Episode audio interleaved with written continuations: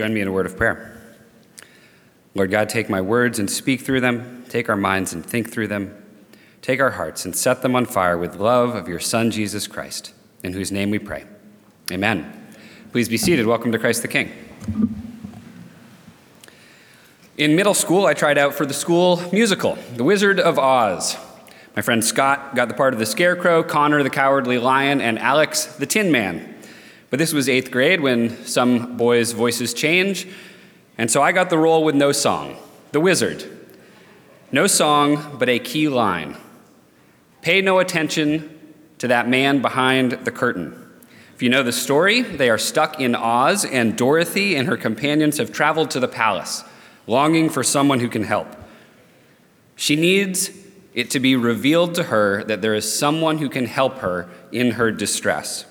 She sees a fiery vision with the wizard in the middle, and a curtain is pulled back by a little dog, Toto.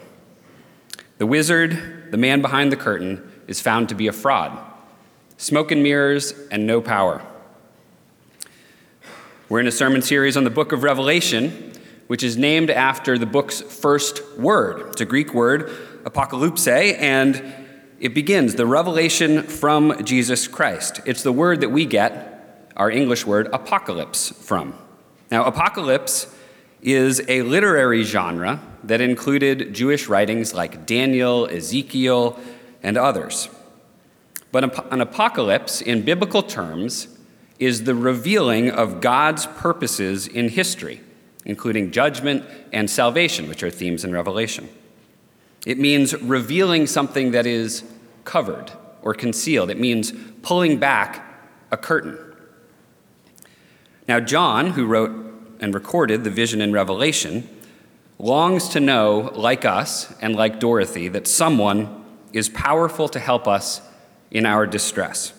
He was exiled as a prisoner. Persecution of the church was on the rise under the Emperor Domitian. There was pressure from the outside and pressure inside the church, pressure to capitulate to the, the culture around them, to give in. The vision that John was given spoke to these challenges, and I think it also speaks to ours. It's an encouragement to followers of Christ that God is a God of power, that when the curtain is pulled back, our experience is not the disappointment of Dorothy. So let's see what John saw and what he wanted his readers to understand. It's a vision of a throne, a scroll, a problem and a solution, and finally a song. And as one commentator wrote, God's word to us is found first in his word to them. It's an important reminder for us whenever we read Scripture, especially the, the letters and epistles of the New Testament, that God's word to us is first understood in God's word to them in their place in time. So we have Revelation. Revelation last week, Revelation 1 begins with a cosmic vision of Jesus. And the next two chapters continue with visions for seven real and actual churches with real and actual problems. And then we come to Revelation 4 and 5, and we have a vision of heaven, a vision with God on the throne. Chapter 4 begins after this, I looked, and there before me was a door standing open in heaven. And the voice I had first heard spoke and said, Come up here, and I will show you what must take place. And in our passage today, we see that John sees four living creatures and 24 elders around the throne. It's been said that there are two kinds of Christians those who avoid revelation and those who obsess over it. Now, John writes to churches in a time and a culture that we don't understand. And he uses Old Testament language and symbols and references that we also don't understand. And so we avoid it because we think it is complex. We'll shed a little bit of light on some of the confusing symbols this morning. But we're also prone to obsess about it because we hear the word prophecy and we go, oh, This is it. This is the secret knowledge. We see symbols and we think, I'm going to figure them out. I'm going to figure out when and where and how. But it's important to know that prophets, the Old Testament and like John, received visions so that they could address the present, their contemporaries in their context, not to make chronological predictions about the future. A little exploration will dispel these two tendencies to either obsess or avoid. Take a look at our passage. As I said, and we see here, we have 24 elders around the throne. Now, these details are often included in these visions for dramatic emphasis, but 24, simply put, is 12 and 12. How many apostles were there? 12. How many tribes of Israel? 12. He invokes all of the Old Testament and the history of the people of God and all of his disciples and the ministry that were to come, all surrounding the throne. And there are four creatures that represent all human and animal life. You can see from their descriptions elsewhere that they're meant to describe different parts of the created order. And four is a number like the number seven, like the number 12, that in ancient times was a number of completeness or wholeness. So he's saying all of the, the past of God's people, all the future of God's people, all of creation around this throne. And what is it that they declare? They declare, Holy, holy, holy is the Lord God Almighty. And so will we later in our service. So, Revelation, though it was sent to a people in another time, it can encourage us in our time. Because when everything seems like it is wrong with the world, we can remember that God is in control. That John saw a vision, despite the distress of his time, that God was still on the throne, in the present, not just in the future, God in the present on the throne. In our reading, the wide angle view of this throne, throne room of heaven zooms in, and it zooms in on the hand of God, the right hand, the hand of action. And what is in that hand? I saw in the right hand of him who sat on the throne a scroll with writing on both sides and sealed with seven seals. Now, in apocalyptic writing, in this genre, visions were often given and then sealed up, and they were told to be opened at a later day by someone who was a worthy recipient to receive this knowledge. But what was in this particular scroll? Why does it matter so much? A little context is helpful. In Roman culture, any official document or contract would usually be witnessed by, you guessed it, seven witnesses. There was complete transparency, and it was sealed with seven seals. It was completely shut up. This was true for documents like wills. A will would be witnessed and sealed seven times, and until it was opened, it was unalterable and unknown, much like the scroll we have in our passage today.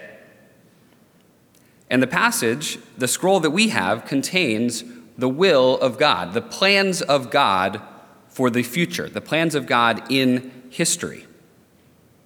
To open them would be to have the possibility of understanding God's plan, God's will, God's desires to be executed upon, to use the language of a will.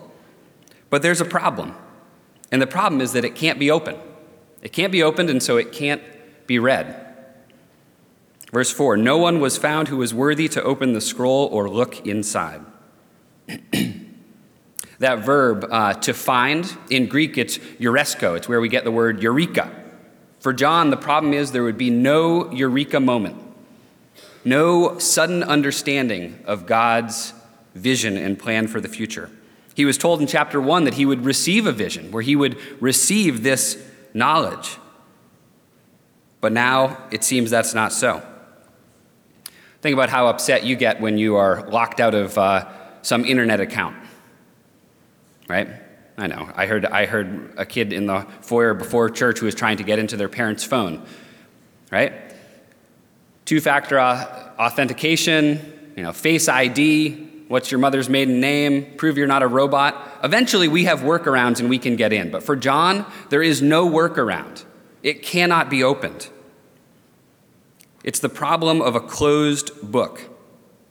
And for John, it means that there is no access to the things of God.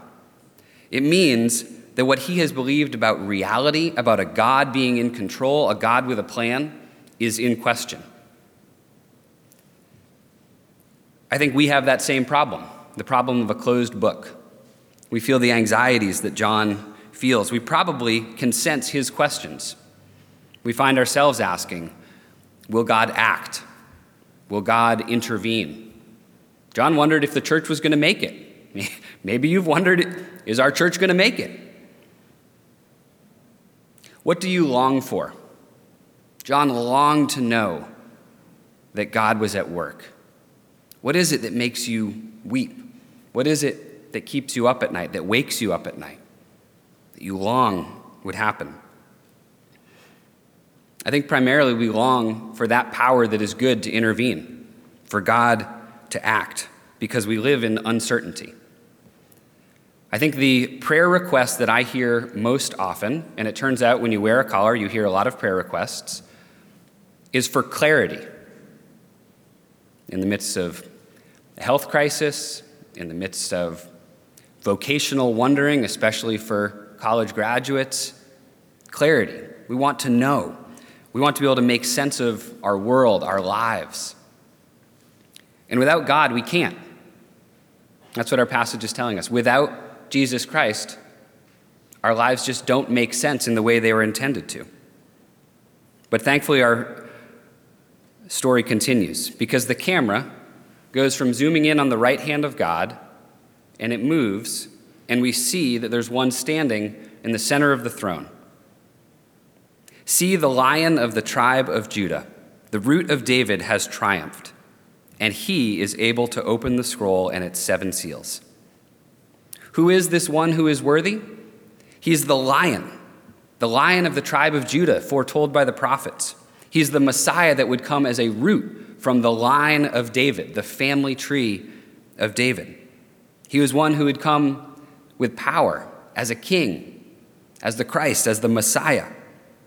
But John looks, because that's what he's told to do. He says, See, look, the lion. And he looks at the throne, and what does he see? I saw a lamb. It's not what he expected.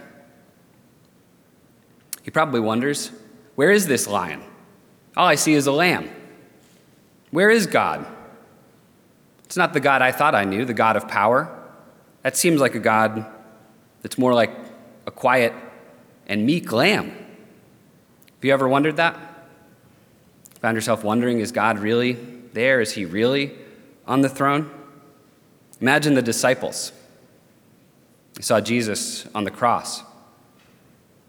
Not the lion they'd expected, but a lamb, a lamb who was slain. But the good news, as John mixes his Old Testament images, is that the lion is the lamb.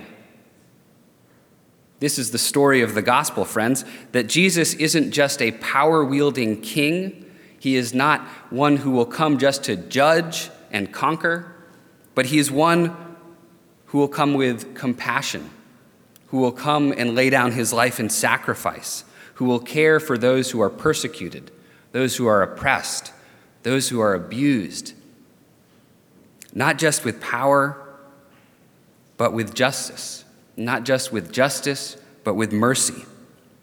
This is the suffering lamb that was spoken of by Isaiah. It's Jesus whose suffering and sacrifice will bring true restoration and power. And what is the command given to John in, verse 5? Therefore, weep no more. Those things that have kept you up at night, the longings you experience, weep no more. There's one who knows, there's one who understands, there's one who is worthy. There's a high priest who can make sense of our mess, who can sympathize with our weaknesses. There's a high priest who has access behind that curtain in the temple to the things of God, the holy things.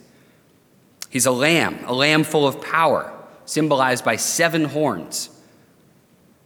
A lamb full of power that we need because we feel powerless. He's a lamb full of knowledge and wisdom, symbolized by those seven eyes, because we often feel like all we need is a little clarity.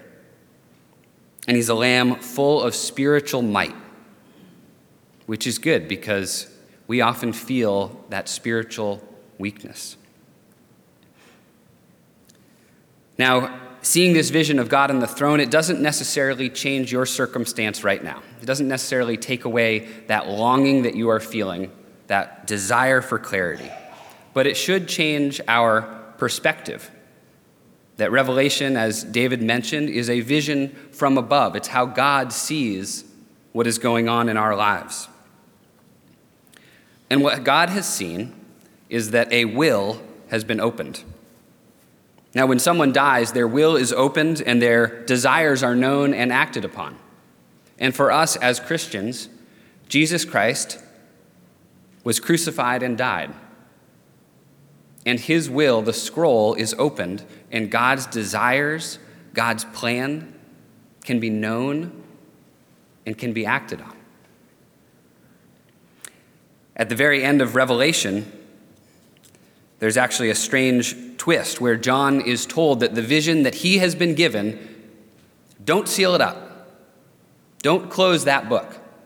Instead, keep that book open so that those who follow Christ in the present, here and now, can read those words and be encouraged, that they can hear that good news that God is on the throne, that Jesus alone can make sense of our lives, and therefore we can rejoice.